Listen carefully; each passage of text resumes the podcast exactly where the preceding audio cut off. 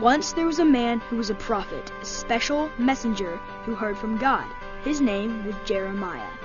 One day, God told Jeremiah to get up and go to the house of the potter. God said he had something very important to tell Jeremiah there.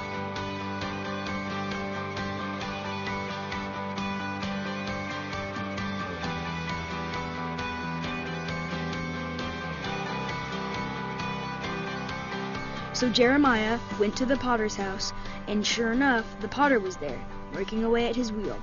Whenever the pot turned out badly, as sometimes happened when you're working with clay, the potter would simply start over and use the same clay to make another pot. Then God spoke again and said, Can't I just do as this potter does? Watch this potter. In the same way that this potter works on his clay, that's how I work on you, my people. God made the whole universe. We're just people. How can we argue with God? He's the one who made us and formed us. He's still forming us. He knows how things should be. Should the clay say to the potter, Why are you making me like this? When the potter's hands try to press the clay to make it what he wants it to be, should the clay say, No way? Should the clay get hard so the potter's hands can't even shape it? If it did, it would just stay a useless lump of clay. But when the clay obeys the potter, when the clay moves when the potter wants it to, when all the clay lets the potter decide how all things should be, then the clay becomes something so much greater, something beautiful, something it could never have become without the potter. That's how it is with God. He might ask us to do things that seem really hard. He might lead us through times when we wish things were really different. He might ask us to obey Him when we would really rather do things our own way. But we know for sure that if God tells us something, we should do it, even if we don't understand. After all, we're just the clay. We're not meant to understand everything. It's okay, because He's the potter, and He does. He knows everything. He knows us. He knows the good purpose and plan He has for us. And as our Creator, He has the right to make us and shape us in every single way He wants to. When we obey God, when we let Him shape us and mold us into what He wants us to be, we become His art, His handiwork. People look at us and see how good God is. God, you are our Father. We're the clay. You are the potter. We are all the work of your hand. Help us to go where you want us to go and do what you want us to do. Teach us to obey and trust you always so you can shape us into what you want us to become. Amen. Well, I hope you enjoyed uh, that video. The title of the message today is The Potter and the Clay. This is the word of the Lord from Jeremiah chapter 18, verses 1 through 4. The word that came to Jeremiah from the Lord Arise and go down to the potter's house, and there I will hear, you will hear my words. So I went down to the potter's house, and there he was working at his wheel. And the vessel he was making of clay was spoiled in the potter's hand, and he reworked it into another vessel as it seemed good to the potter to do. If God were to desire to teach us a lesson or a powerful truth in today's culture, I'm sure he would tell us to go down to an indoor mall where analogies abound, searching for pleasure in things, pursuit of happiness in possessions. Or he would take us to a fitness center, stationary bikes, going like crazy and going absolutely nowhere. A passionate search for the perfect body, even some search for immortality. Or he would direct us to Wall Street, where there is a pursuit of wealth, a pursuit of personal security. Or we could go outside and we could understand God by his creation. We could look at the Grand Canyon, one of the eight wonders of the natural world. Sherry and I have a friend that uh, they went on a family trip to the Grand Canyon once, and their 12 year old son, when they got there, he said, That's a big hole. Now let's go home. Now we've got to appreciate the great creation of our God. Or we could look at a newborn baby, a butterfly, an Arizona sunset during monsoon season. Beauty all around us. A year, few years ago, Sherry and I went to San Diego to see the exhibit called Body World. I hope you, maybe some of you saw that. What an incredible thing to see how our bodies work. 10,000 different things have to be happening at one instant in order for you to breathe one breath. Incredible. We see God all around us. We see God's creation abounding with beauty and creativity. I think God would direct us to our world as He created it. And yes, the things we have created with our God given gifts, skills, talents, and creativity. He would say, You can understand a lot about my relationship that I have with you by looking at what I have created. In the 7th century BC, God directed his people, the Israelites, to go down to the potter's house. He said, There's something I want to show you. There's something I want to teach you. There's an analogy here that I want you to understand. The potter was a craftsman and an important businessman in his community, where his work and product were essential to everyday life. So I went down to the potter's house, Jeremiah writes, and there he, the potter, was working at the wheel. Now, some of you, when you see this or hear this image, you think of the movie from many years ago, Ghost, right, with Patrick Swayze and that provocative scene with the potter's wheel. Well, take that out of your mind. Actually, I probably shouldn't have even said that, right? So, yeah. So, anyway, that's not what we're talking about. Um, here, Jeremiah sees the potter working at the wheel that has a formless mass of clay on it. He turns the wheel, and with skilled hands, he shapes the clay. A little pressure here, a little more there, and a vessel begins to rise out of the shapeless lump. Do you realize the significance of pottery? Maybe not. It's so common in our world today. The invention of pottery was said to probably happened in about 20,000 years ago in China. We don't know that for sure, but that's what some archaeological archaeologists say. We do know that pottery was around 10,000 BC, even before Abraham's time. And imagine how important pottery became to our world. It changed our culture. I mean, before then, you had Bedouins and nomads wandering around, always looking for a place where they could have water, where they could let their, their camels have water. Always searching, always trying to find ways to be near water. Well, when these vessels, these, this pottery was invented, it changed our society, our civilization completely. I mean, imagine what it would be like today without containers, without Tupperware. Oh, you know, God forbid, right? Or Pyrex, or Magic Chef, or the worst of all, styrofoam cups. This was an incredible invention.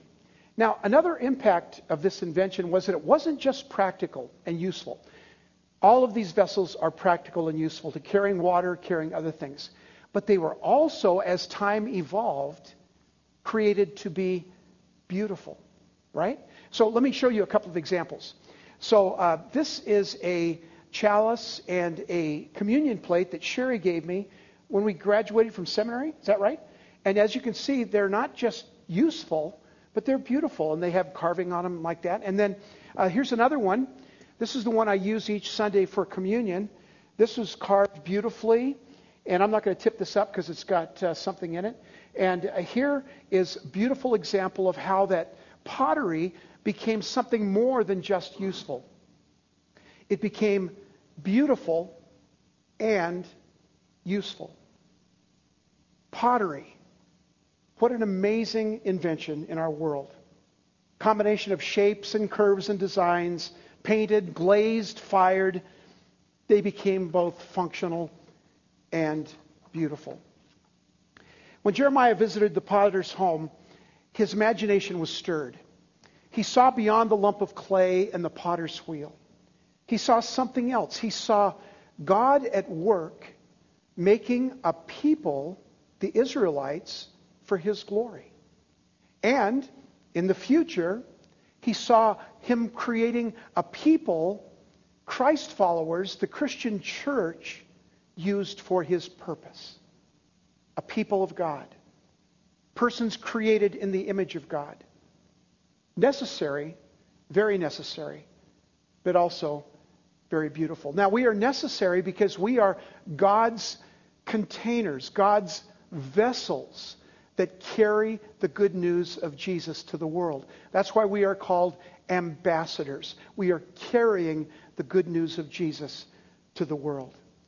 So, these pottery pieces were not only useful, but they were beautiful. Now, I want you to do something, be kind of weird in your living rooms, but I want you to turn somebody in your space, whether it's here or in uh, somebody's home or outside. I want you to turn and tell them you are useful and beautiful. So I'm going to do that right now. You are useful and beautiful. Okay? Sherry and Kathy, you are useful and beautiful. What a great congregation we have of two people here. It's awesome, right? This is how Peter phrased that idea in, in 1 Peter 2, chapter, chapter 2, verses 9 and 10.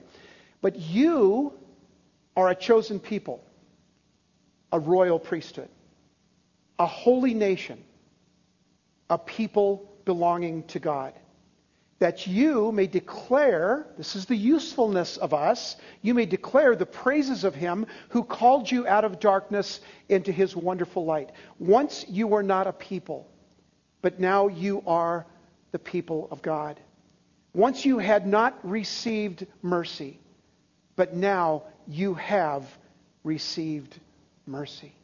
You are useful to declare the praises of Him. You are that container, that vessel to carry the good news of Jesus. And you are beautiful, a royal priesthood. It reminds me of a story.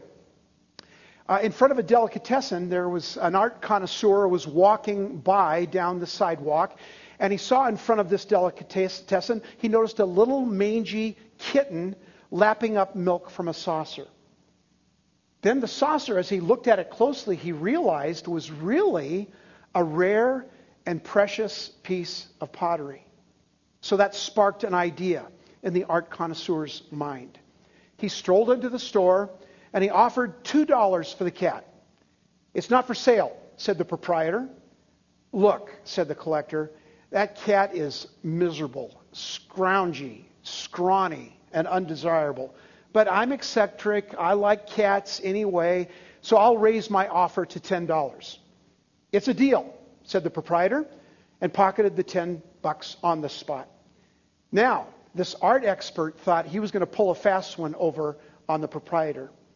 You know, for that sum of money, I'm sure you wouldn't mind throwing in the saucer. It seems the kitten is really happy drinking from it. Nothing doing, said the proprietor firmly. That's my lucky saucer. From that saucer so far this week, I've sold 34 cats.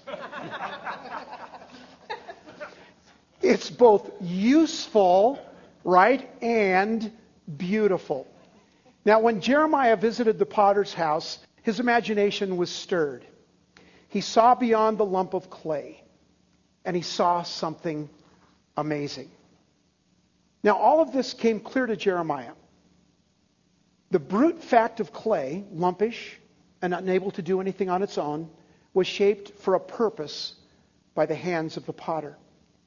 And then, as it took shape, formed by the potter, yielded to the pressure of the potter's hands, the uniqueness and beauty comes alive.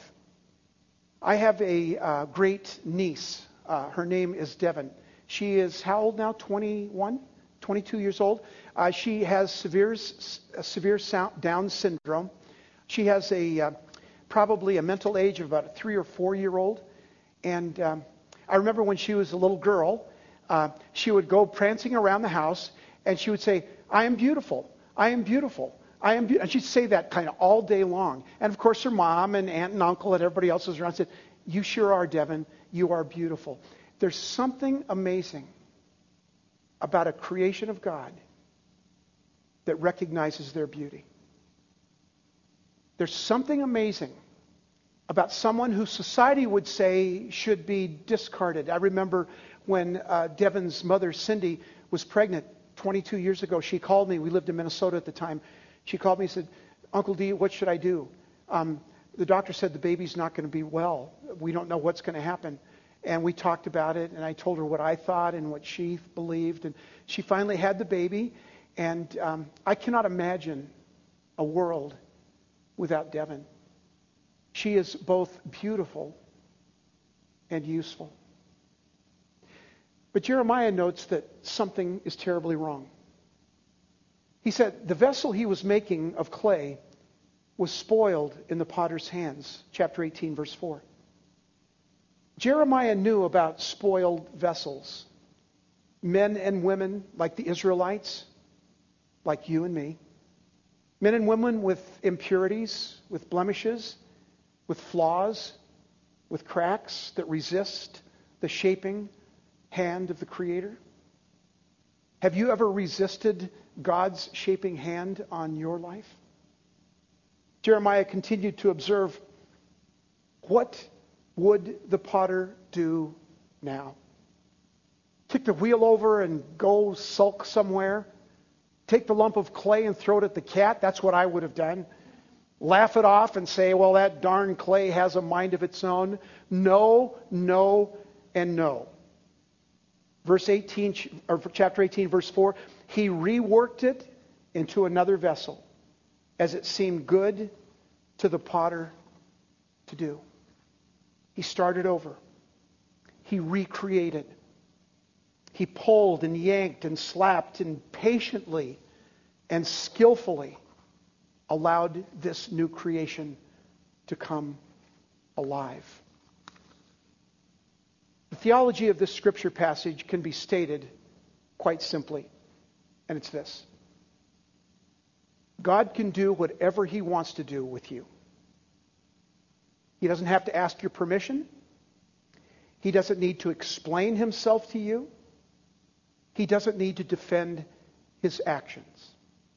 God can do whatever He wants with you. That's what it means for Him to be God.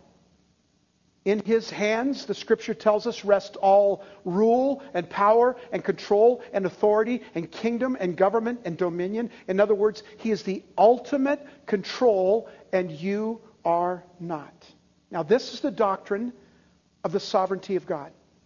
Now, the flip side of that coin is the free will of man. But this is the sovereignty of God. Now, some people do not like it because I want to be in control. I don't want anybody controlling my life. I want to be in control. Some people tremble at the thought of God's sovereignty. Well, God's going to see me doing something wrong and he's going to squash me. And some people just simply oppose it. I'm going to do exactly what I want to do, and no one's going to tell me otherwise. Does the clay say to the potter, What are you making? Does the clay have the right to say to the potter, What are you doing with me? So there's a wonderful example of this in Scripture. Those of you who have been around the Bible, those of you who have been around the church, have heard the story of Job. But let me just tell you briefly what that story is about. So Job was a man of God. He was had integrity. He was a wealthy man. He had so many, uh, so much cattle and donkeys and camels and chickens. He had daughters and sons. He had wealth, a beautiful place to live. Everything was going his way. And then everything turned sour. It's like he lost everything almost overnight. All of his wealth, camels, donkeys, cattle, all gone. All of his children died. All of his wealth was gone. Even his physical body was attacked, and he had these terrible boils all over his body. Here's where the connection comes in. He took a shard of pottery and began to scrape the boils on his body. At this point, Job's wife comes up to him. She wasn't being very helpful. And she said, Job, why don't you just curse God and die? It's obvious that God doesn't care about you. It's obvious that, you know, that you're nothing to him. Why don't you just curse God and die? And then for the next 35 chapters, Job kind of has this ongoing dialogue with God. Actually, it was a monologue. He was complaining to God, why me? He had three friends that were not so friendly sometimes in the advice they gave. And it was just going on and on and on. God, what did you do to this to me? Some of you know what that's like, right? To say, God, why did you do this to me? And he was on and on and on. And then we finally reach ver- chapter 37 in Job. And this is what it says. And then the Lord spoke. Actually, the word there in Hebrew is the Lord thundered. and this is what he said Where were you, Job, when I laid the foundation of the earth? Have you given orders to the morning? I have, God said. Have you journeyed to the springs of the sea? Do you watch when the doe bears her fawn? Will you correct me? And this went on, and God pretty much thundered against Job and his friends for a long time. And then at the end, there's this beautiful scene.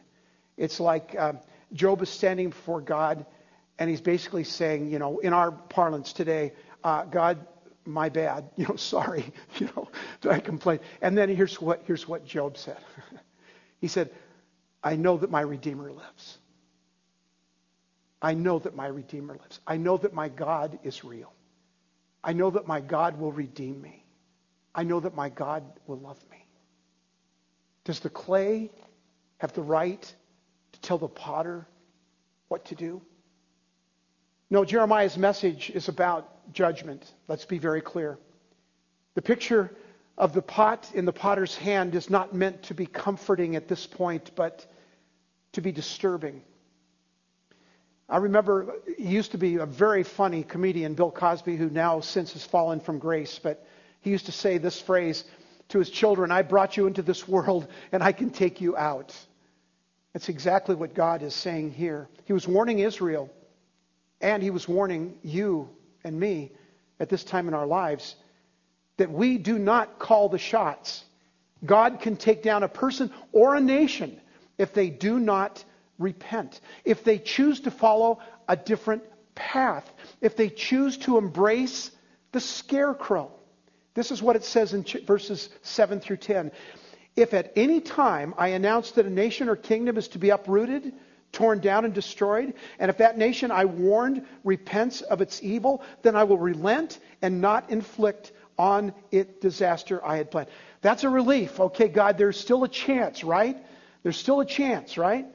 And if at another time I announce that a nation or kingdom is to be built up and planted, and if it does evil in my sight and does not obey me, then I will reconsider the good I've intended to do for it. Here's what God is saying to you and to me God, I reject you. God says, but I'm still going to come after you because I love you. God, I'm saying no to you. But I'm the hound of every man. I will chase you down to, to the corners of the earth. God, leave me alone. I don't want any part of you. There's a point at which we say no, no, no, no to God, and God says, okay, have it your way. It's on you. I've done everything I can to redeem you, to come after you, to love you, to grace you, but you continue to say no. And that's exactly what Israel did. Israel. This is a warning for any nation. This is a warning for our nation today. This is a warning for our world today. Most would agree that our nation, our world, in a lot of ways, is in a moral decline like the Roman Empire was 2,000 years ago, right? According to Jeremiah, the only way to escape such disaster is to turn away from our sin. The only way to get to God is to relent for what we have done. Americans to repent for their hatred and violence, wastefulness and sloth, racism and injustice, selfishness, materialism, and sexual immorality. According to the Word of God, any sinful nation must either repent or perish. Now, listen. These are Jeremiah's words. These are the prophet's words. Don't shoot the messenger. These aren't my words, but this is the Word of God. How many times do we as individuals and as a nation say no to God? I'm not going to do it your way. I'm going to go in my own path. God gave the same message to Jerusalem in the days of Jeremiah. After setting forth his general principles in ruling for the nations, he applied them to his own people. In verse 11, look, I am preparing a disaster for you and devising a plan against you. So turn from your evil ways, each one of you, and reform your ways and your actions. Man, those are hard words. The people of God are clay in the hands of an angry potter. But Israelite, but Israel rejects the prophet's message because they have forgotten God. It's kind of like this infection of national amnesia. I mean, they forgot that God delivered them through the Red Sea. They forgot that God provided sweet water from a rock. They forgot that God provided manna from heaven and quail when they were tired of bread. They forgot that God provided them a way through the Jordan River into the promised land. All of these, they simply forgot God. They embraced a scarecrow. This is what it says in verse 15. Yet my people have forgotten me. They burn incense to worthless idols, which made them stumble in their ways and in the ancient paths. They made them walk in bypaths and on the roads not built up. They're on the wrong road. They're on the wrong path. And so are we. Have you forgotten God? Have you forgotten that He is the potter and you are the clay? But listen, that's not the end of the story. God always provides a way, a new path a new way for us to walk. Ask the potter for mercy, and the potter relents. Beg God for, to forgive your sins? Yes. Trust in Jesus for salvation? Yes, yes, and yes. Believing that Jesus died on the cross for our sins? Yes. Psalm 103, 13 and 14 says, As a father has compassion on his children, so the Lord has compassion on those who fear him. For he knows how we are formed. He remembers that we are dust. God knows that you are formed from dust. And that sinful dust, he has a compassion for all who fear him. I have a, a nephew, my younger sister's uh, middle son. His name is Aaron. Uh, Aaron was uh, growing up when we lived in San Diego, and all of our family was in the same general area. He was our our middle son Nathan's uh, best friend.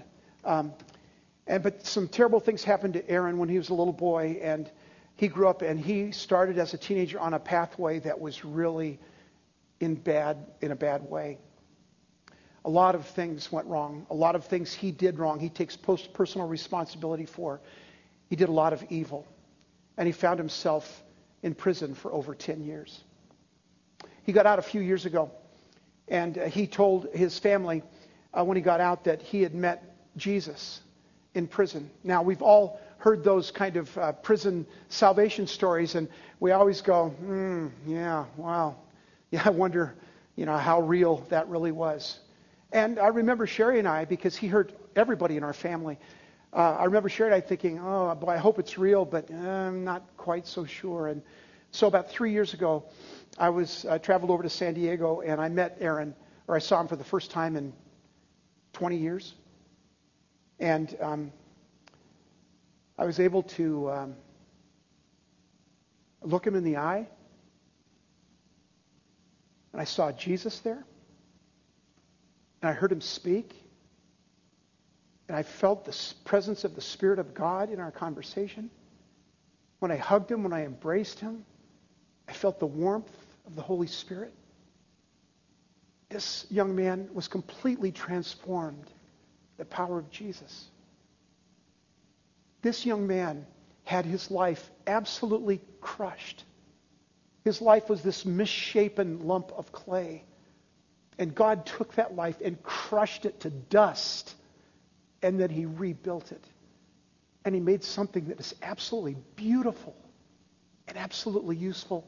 Aaron today runs a ministry for first responders and military people that helps them find mortgages and discounted things. And it's a tremendous ministry, all based on the Word of God, all based on Christian principles. And um, He is doing so much good in our world today, you can't even believe it. God is the potter, and we are the clay. Implications of that are so powerful. Let me just share a few of them as we close. First of all, He created us. Before I formed you in the womb, I knew you. The word formed uh, is the Hebrew word yatzar, not Yahtzee, the game, but yatzar, right?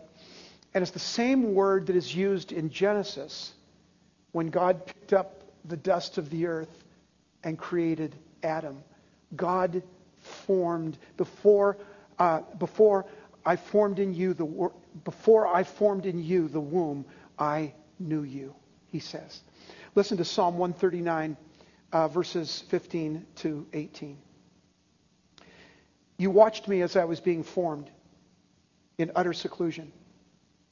As I was woven together in the dark of the womb, you saw me before I was born. You just imagine that. Little Devon, Aaron Moore, you and me. You saw me before I was born. Every day of my life was recorded in your book. Every moment was laid out before a single day had passed. Listen, how precious are your thoughts about me, O God? They cannot be numbered. How precious are the thoughts of God about you, a, a, a pottery of beauty and usefulness. They cannot be numbered. I can't even count them. They outnumber the grains of the sand. And when I wake up, you are still with me. God formed us, created us before we were even born. So, God created us. The second thing is, He is shaping us.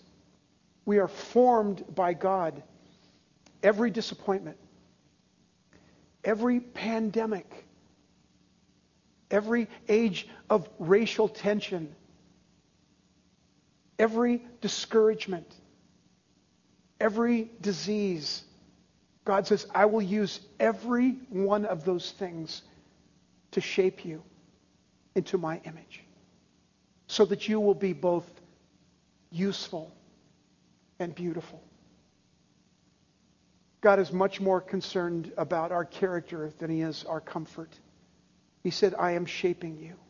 And listen, Grace Community Church, others that are listening, God is shaping you right now with all the things that you're going through right now, all the fires in Arizona, the pandemic, the racial tension, God is forming you and shaping you right now because He wants you to be both useful and beautiful. And the last thing is this He is shining through us. You realize that? That He is shining through you.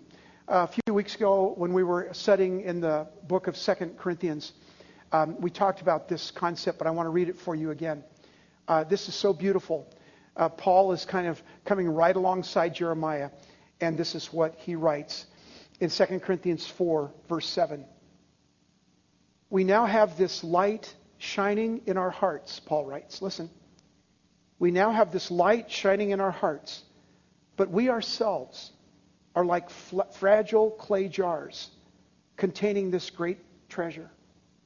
This makes it clear that our great power is from God and not from ourselves. God says, You are like this fragile, sometimes cracked and broken vessel, but the light of Jesus is in it. And that light is seen through that vessel, through those cracks, through the brokenness. That's where people sees, sees Jesus come through you and around you. We are containers of God. He lives in us and shines through us. We're, I know we're lumpy and off centered at times, but that's who we are. So, my uh, great niece, Devon, uh, a few years ago, we were at a, uh, a Denny's restaurant. We were visiting in San Diego, and she was with us, and her mom, and and uh, my sister Joyce. By the way, this is Joyce that v- visits with us on uh, Breezeway. This is her granddaughter. Okay, so uh, Devon, we're in there, and and uh, Aunt Sherry's sitting by uh, Devon, and Devon says, Aunt Sherry, I, I, I, want I want to sing a song. Okay, honey, what do you want to sing? Uh, Jesus loves me. Okay. So Sherry said, okay, let's, you know, Jesus. Oh, no. No, no. Devon, Jesus loves me. As she as loud as she could. And the other people in the restaurant all looked over and said, These are, this is a weird family. And then they see Devon singing. And guess what? Not all of them, but many of the people in that restaurant started singing, Jesus loves me, this I know. For the Bible tells me so. Little ones to him belong. They are great, but he is strong. Isn't that beautiful? Because Devon and Aaron and you and me and the Israelites are formed and shaped by a loving God, and that vessel that He creates is both beautiful and useful for His kingdom. Would you bow your heads with me? And while your heads are bowed, I just want to uh, read the words of an old hymn. Some of you'll remember. Uh, and just hear this as a prayer. Have thine own way, Lord. Have thine own way. Thou art the potter, I am the clay. Mold me and make me after thy will. While I am waiting, yielded and still. Have thine own way, Lord, have thine own way. Hold o'er my being absolute sway. Fill with thy spirit till all shall see Christ only always living in me. Lord, may Jesus see us. May Jesus be in us. And may people around us see Jesus through us. Through that clay jar, through those cracks and broken places, may they see Jesus shine. Father, thank you for this word. Thank you that you have once again told us who we are. You have told us that we are both useful to be ambassadors of the good news of Jesus, and we are beautiful. So beautiful in your sight. Lord, I think the greatest gift that we can give to ourselves is to see us the way you see us, is both useful and beautiful. To that end, Lord, I pray your blessing on each one that is listening now. In Jesus' name we pray. Amen.